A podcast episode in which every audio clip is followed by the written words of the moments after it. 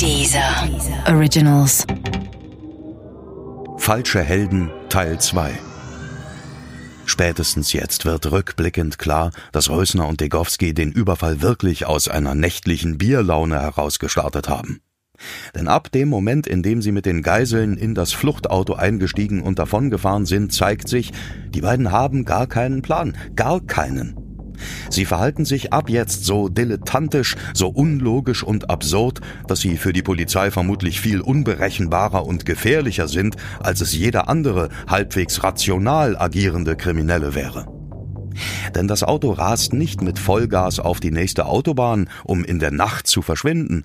Anstatt Gladbeck zu verlassen, halten die Männer erstmal an einer Imbissbude.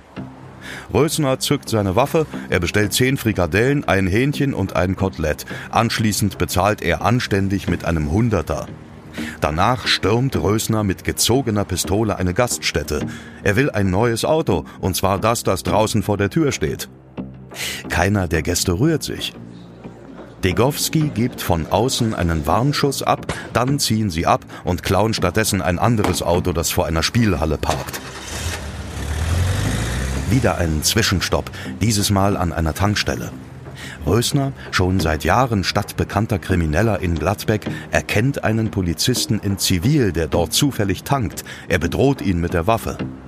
Der Polizist ergibt sich sofort, die Gangster nehmen ihm Dienstpistole und Funkgerät ab und danach tappten die beiden Männer in eine Falle.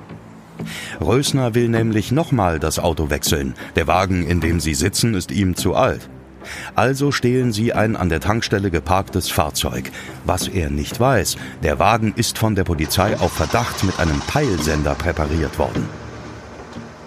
Die Irrfahrt geht kreuz und quer durch die Gladbecker Nacht. Und sie sind nicht alleine. Denn obwohl Rösner und Degowski die Zusage der Polizei haben, dass man sie nicht verfolgt, ist die Pressemeute hinter ihnen her. Alle, die sich den ganzen Tag vor der Bank versammelt haben, steigen nun ebenfalls in ihre Autos und den Gangstern hinterher.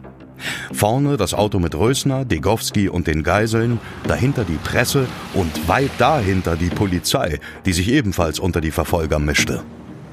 Doch irgendwann gelingt es den Männern tatsächlich, ihre Verfolger abzuschütteln. Inzwischen ist es fast ein Uhr nachts, als sie zu Rösners Freundin Marion fahren, die zusteigt und mitfährt. Im Radio werden absichtlich Falschmeldungen verbreitet, damit die Gangster sich in Sicherheit wiegen. Angeblich sei der Kontakt zum Fahrzeug abgerissen, angeblich habe man keine Ahnung, wo sich das Auto befindet. Doch in Wahrheit hat die Polizei ihre Einsatzkräfte zusammengezogen. An strategisch plausiblen Punkten bereitet man sich auf einen Zugriff vor. Doch die beiden denken und fahren nicht strategisch. Ohne es zu wissen, nehmen sie den falschen, für sie richtigen Weg und umkurven alle Punkte, an denen die Polizei mit ihnen rechnet. Dann nehmen sie irgendwann doch die Autobahn. An der Autobahnraststätte Grönegau an der A30 halten sie für Brötchen und Kaffee an. Ein als Reisende getarntes Polizistenpärchen betritt die Raststätte. Rösner ist auf der Toilette, seine Freundin ebenfalls. Degowski sitzt mit den beiden Geiseln am Tisch. Der Moment ist für einen Zugriff günstig. Es muss nur alles ganz schnell gehen. Die Inkognito-Polizisten warten auf das Zeichen der Einsatzleitung. Die Situation kann sich jeden Moment wieder ändern, aber alles dauert viel zu lang. Der zuständige Abschnittsleiter Verfolgung nicht sofort erreichbar. Rösner und seine Freundin kommen zurück. Vorbei. Am nächsten Morgen habe ich mir den Wecker für kurz vor acht gestellt. Aufgewacht bin ich aber noch früher. Meine Eltern sind ganz irritiert, dass ich mich vor dem Radio positioniere und meinen Vater um die von ihm schon gelesenen Teile der Zeitung bitte. Dass ich noch im Bett gehört hatte, wie sich meine Eltern schon beim Frühstück stritten, dass meine Mutter ihr verheultes Gesicht hinter einem Pott Kaffee zu verstecken versucht, war nichts Besonderes. Du, Max, ich muss mal mit dir reden, Max. Aber doch nicht jetzt. Die Nachrichten, Mama. Ich ließ mich von den 8 Uhr Nachrichten über den neuesten Stand in Sachen Geiselnahme updaten und schmierte mir dabei ein Weißbrot mit Nutella. Dass Rösner in der Nacht seine Freundin aufgegabelt hatte, hielt ich übrigens für einen großen Fehler. Ein Mädchen oder eine Frau in der Story, das passte mir nicht. Das konnte nichts Gutes bedeuten.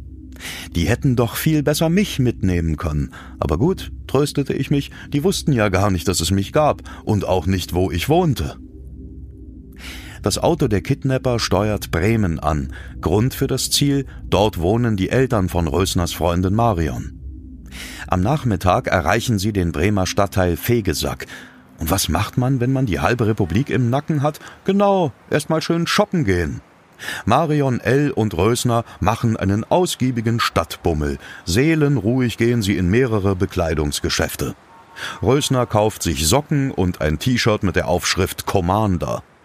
Danach genehmigen sich beide noch einen Snack an einem Imbiss. Degowski sitzt derweil mit den Geiseln im Auto und kämpft gegen die Müdigkeit. Ich habe mir damals nie Gedanken um Degowski gemacht. Schließlich war Rösner der Frontmann, der Medienstar, der Macher. Holger Carsten Schmidt hat das Drehbuch für den Fernsehfilm Gladbeck geschrieben, das im Moment verfilmt wird. Mit ihm habe ich auch gesprochen und er denkt, dass Degowski sehr wichtig war. Jetzt habe ich äh, Dieter Degowski natürlich nicht persönlich getroffen und gesprochen. Ich kann ihn also nur aus den Quellen beurteilen, die offiziell zugänglich sind oder die mir zugänglich gemacht worden sind in der Vorbereitung für den Film. Ähm, er war auf jeden Fall ein nicht sehr heller Kopf. Er hatte einen äh, sehr niedrigen IQ ähm, und hatte wohl in Rösner mehr oder minder seinen einzigen Freund. Ähm, er war ihm gegenüber loyal und ähm, hat dann innerhalb der Geiselnahme war er, glaube ich, ein extrem wichtiger Partner für Rösner. Degowski war vielleicht nicht klug, aber vielleicht eher das, was wir heute als Bauernschlau bezeichnen. Also er hat viele Dinge zusammen mit Rösner, viele Maßnahmen der Polizei vorhergeahnt, durch sein Verhalten auch durchkreuzt und ähm, zeitweise hat er dann nach dem Mord an Emanuele de Giorgi äh, auch das Kommando im Bus übernommen. Und ähm, ich denke, er hat sich nach Anerkennung gesehnt. Einmal ein ganz großes Ding machen, einmal bundesweit in den Schlagzeilen stehen, einmal der Größte sein. Ähm, und das ist ihm ja auch gelungen. Ich weiß, nachher ist man immer klüger. Nachher weiß man, was die Polizei alles besser hätte machen sollen. Aber trotzdem, es gab viele mögliche Momente für einen Zugriff durch die Polizei. Beim Einkaufen, wenn Marion in der Umkleide verschwindet, am Kiosk oder eben als Degowski beim Aufpassen im Wagen beinahe einschläft. Tatsächlich erfolgte Zugriffe? Null. Danach geht es weiter. Gegen 16 Uhr holt sich Rösner mit gezogener Waffe in einer Autovermietung in Delmenhorst endlich den BMW, den er die ganze Zeit wollte. Ich sitze wieder den ganzen Tag vor Radio und Fernsehen. Mein Kumpel Martin Weber darf leider nicht mehr kommen. Seine Eltern finden, dass es unverantwortlich sei, uns Jungs alleine vor der Glotze dieses Spektakel anschauen zu lassen. Ich hingegen fange an, meine Begeisterung für die Gangster zu professionalisieren. Freiwillig hole ich meinen Dirke-Atlas raus, um die Route des Entführerduos genau nachvollziehen zu können. Zwischendurch kaufe ich mir von meinem Taschengeld im Laden um die Ecke ein Reider und eine Dose Fanta als Verpflegung. Das neue Yps-Heft lasse ich ausnahmsweise liegen und investiere stattdessen in eine Bildzeitung und einen Bonner Generalanzeiger. Ist für die Schule, lüge ich, als mich die Kioskbesitzerin verwundert anschaut. Für einige Zeit glaubte Rösner, sie hätten Presse und Polizei erfolgreich abgehängt. Als ihm klar wird, dass die Beamten genauso wie die Medienmenschen wieder an ihren Fersen kleben, rastet er aus. Irgendwo in Bremen hält der Wagen an, Rösner schiebt mit gezückter Waffe eine der Geiseln in einen nahen Gemüseladen.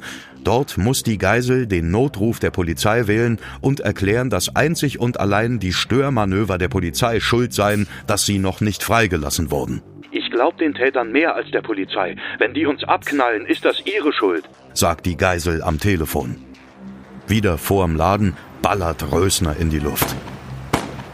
Als gegen 19 Uhr mein Vater aus dem Büro nach Hause kommt, renne ich ihm aufgeregt entgegen. Sie haben einen Bus, Papa, Sie haben einen Bus!